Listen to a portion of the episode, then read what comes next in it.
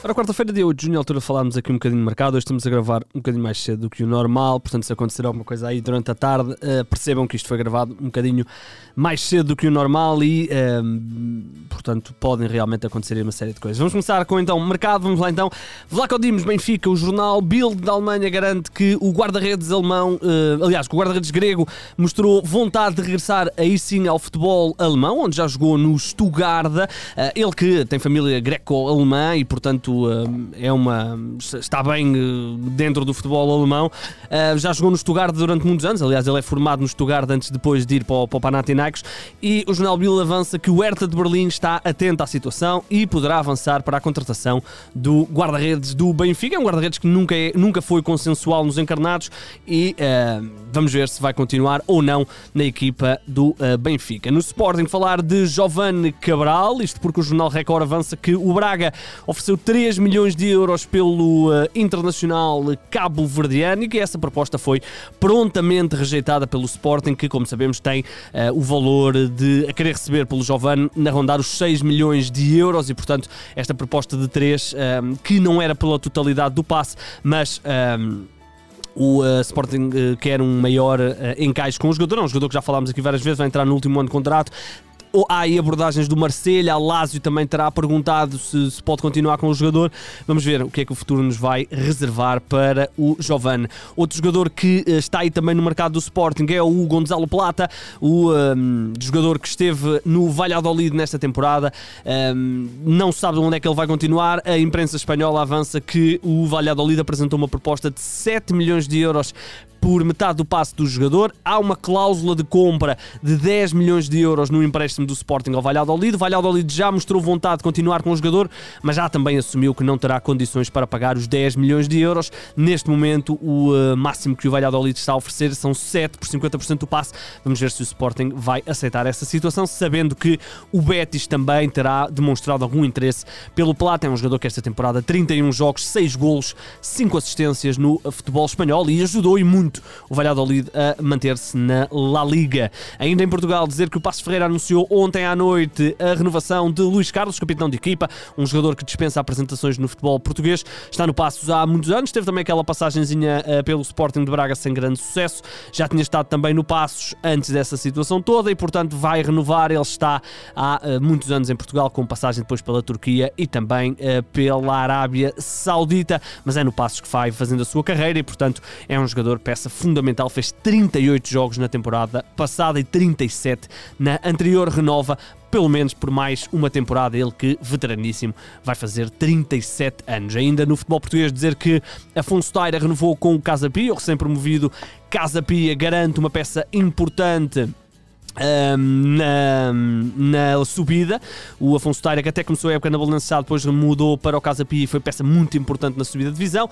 Médio defensivo, médio centro, renova pelo menos por mais uma temporada. Na época passada fez 28 jogos na equipa que garantiu a subida de divisão. Para fechar em Portugal, dizer que o Jornal Record avança que Sérgio Vieira já não vai suceder a Sapinto como treinador do Moreirense.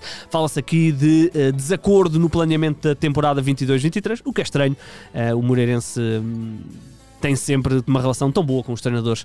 Um, não é fácil às vezes para os treinadores treinar no Moreirense, que, que uh, troca muitas vezes de treinador, não se percebe muitas vezes bem o porquê.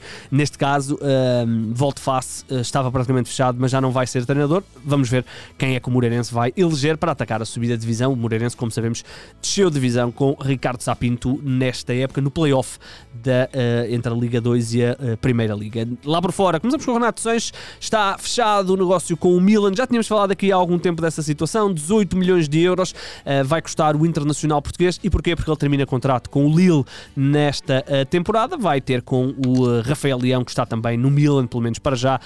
reforço interessante para esta equipa do Milan, que vai rejuvenescendo o seu plantel e agora consegue a contratação de Renato Sanches. Provavelmente nos próximos dias teremos a oficialização. Saltamos agora para o outro lado do Atlântico para falar do Brasil, isto porque a situação de Paulo Souza é aparentemente, segundo a imprensa brasileira, é mais dia, menos dia a sua saída. Ele até tem jogos, se não estou em erro, hoje, uh, mas é mais dia, menos dia.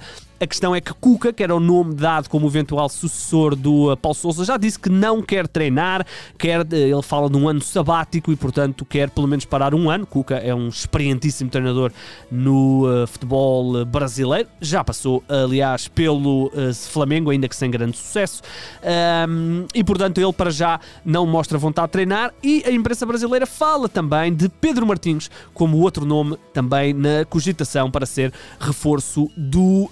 Um, uh, desculpem, reforço não, novo treinador do uh, Flamengo na, um, já nesta temporada. A questão de Paulo Souza parece que não está a correr nada bem. Paulo Souza que perdeu recentemente com o Fortaleza em casa. O Fortaleza que era o último classificado, era e é o último classificado do Brasileirão e essa derrota terá sido o ponto final, ainda que a equipa viesse de quatro vitórias seguidas. Para já está ali a meio da tabela no campeonato e as coisas não estão a correr assim tão bem e, portanto, o Paulo Souza poderá ter o seu futuro já fechado na equipa do Rio de Janeiro. Lá por fora ainda, Luka Modric renovou hoje, ao início da tarde, renovou por mais um ano com o Real Madrid, já estava mais ou menos à espera desta renovação, uh, agora sim é oficial, o Modric, como sabemos, uh, peça fundamental nesta equipa do, do, do Real Madrid, tem 5 Ligas dos Campeões, 5 Ligas dos Campeões um, e já foi o melhor jogador do mundo em 2018, esta época, apesar de veterania, né? 36 anos, são 45 jogos, 12 assistências, está no Real Madrid, vai fazer exatamente 10 anos. Ele entrou em 2012, 2013, vindo do Tottenham, peça fundamental nas equipas de Zidane, Ancelotti e tudo mais. Uh, por falar em Tottenham, o Tottenham anunciou guarda-redes, falamos de Fraser Foster, custo zero, assinou até 2024, vem para uh, tentar fazer sombra ao ao Hugo Lloris, o guarda-redes uh, já histórico, capitão do, do Tottenham. Uh, o Fraser Foster era o guarda-redes do Southampton, fez 25 jogos na temporada passada. Uh, um guarda-redes que até é internacional inglês, mas que nunca atingiu o nível que se imaginou quando ele apareceu no Newcastle e também depois no Celtic, especialmente, onde teve boas épocas no futebol escocês. Por falar em guarda-redes, falamos de António Lopes, o internacional português renovou com o Lyon até 2025. Ele tinha contrato até 2023, portanto tinha mais um ano ano de contrato, renova. Uh, é o guarda-redes titularíssimo do Lyon há muitos anos, já desde 2013, uh, que ele é o titular indiscutível do Lyon. Ele que é formado no Lyon Internacional português também, 14 partidas pela seleção nacional, renova até 2025. Agora, temos, e para fecharmos hoje, podcast um bocadinho mais curto, mas hoje temos clickbait. E é um clickbait que teoricamente até poderia ser novela e até poderia ser lá uma das primeiras notícias do podcast, porque envolve o Everton de Cebolinha. Qual é que é aqui a questão? É que a imprensa turca avança que o uh, Jorge Jesus e o Fenerbahçe querem o Everton de Cebolinha. Ora, e porquê é que eu coloquei isto no clickbait? Porque, se bem se lembram, a relação entre o Jorge Jesus e o Everton Cebolinha é de longe ou, ou, está muito longe de ser uma boa relação. Recorde-se que quando uh, o Jorge Jesus saiu, uh, houve até uh, notícias de que o Everton, se o Jesus não tivesse saído, ia pedir para sair porque não estava feliz. Falou-se mesmo até em depressão. O próprio Pedrinho, que, era, que é muito amigo do Everton e que estiveram juntos aqui no Benfica, falou disso. Disse que o Everton estava infeliz no Benfica e, portanto, para Everton de Cebolinha, que realmente não conseguiu explodir com, com Jorge Jesus, para Everton de Cebolinha agora arrumar ao futebol turco para assinar assinar pelo clube de Jorge Jesus uh, é no mínimo uh, estranho. Seria uma surpresa enorme para mim se o Everton aceitasse voltar a trabalhar com o Jorge Jesus. Ora bem, estamos então conversados, volto a lembrar, hoje gravamos um bocadinho mais cedo do que o normal e uh, deixar aqui só um pedido, primeiro sigam-nos nas redes sociais, já sabem como é que é, mas façam também uma coisinha que é, isto foi um pedido do Hugo, façam... Ehm, avaliação no Spotify, portanto estamos com boas avaliações, uh, isso ajuda-nos bastante até na, na, na, promoção e até também na, no algoritmo do, do podcast ficar ali em cima. Uh, e portanto ajudem-nos, façam aquela, aquela avaliação, aquilo é um, entre 1 a 5 estrelas, não perdem mais do que 30 segundos, nem isso, 10 segundos a fazer isso. E nós agradecemos, o Hugo especialmente agradece que ele é que controla aí essas situações. E portanto já sabem, voltaremos amanhã novamente ao final da tarde, podem nos seguir como eu disse nas redes sociais, o meu nome é Igor Gonçalves e sim, o mercado é a minha parte favorita do futebol.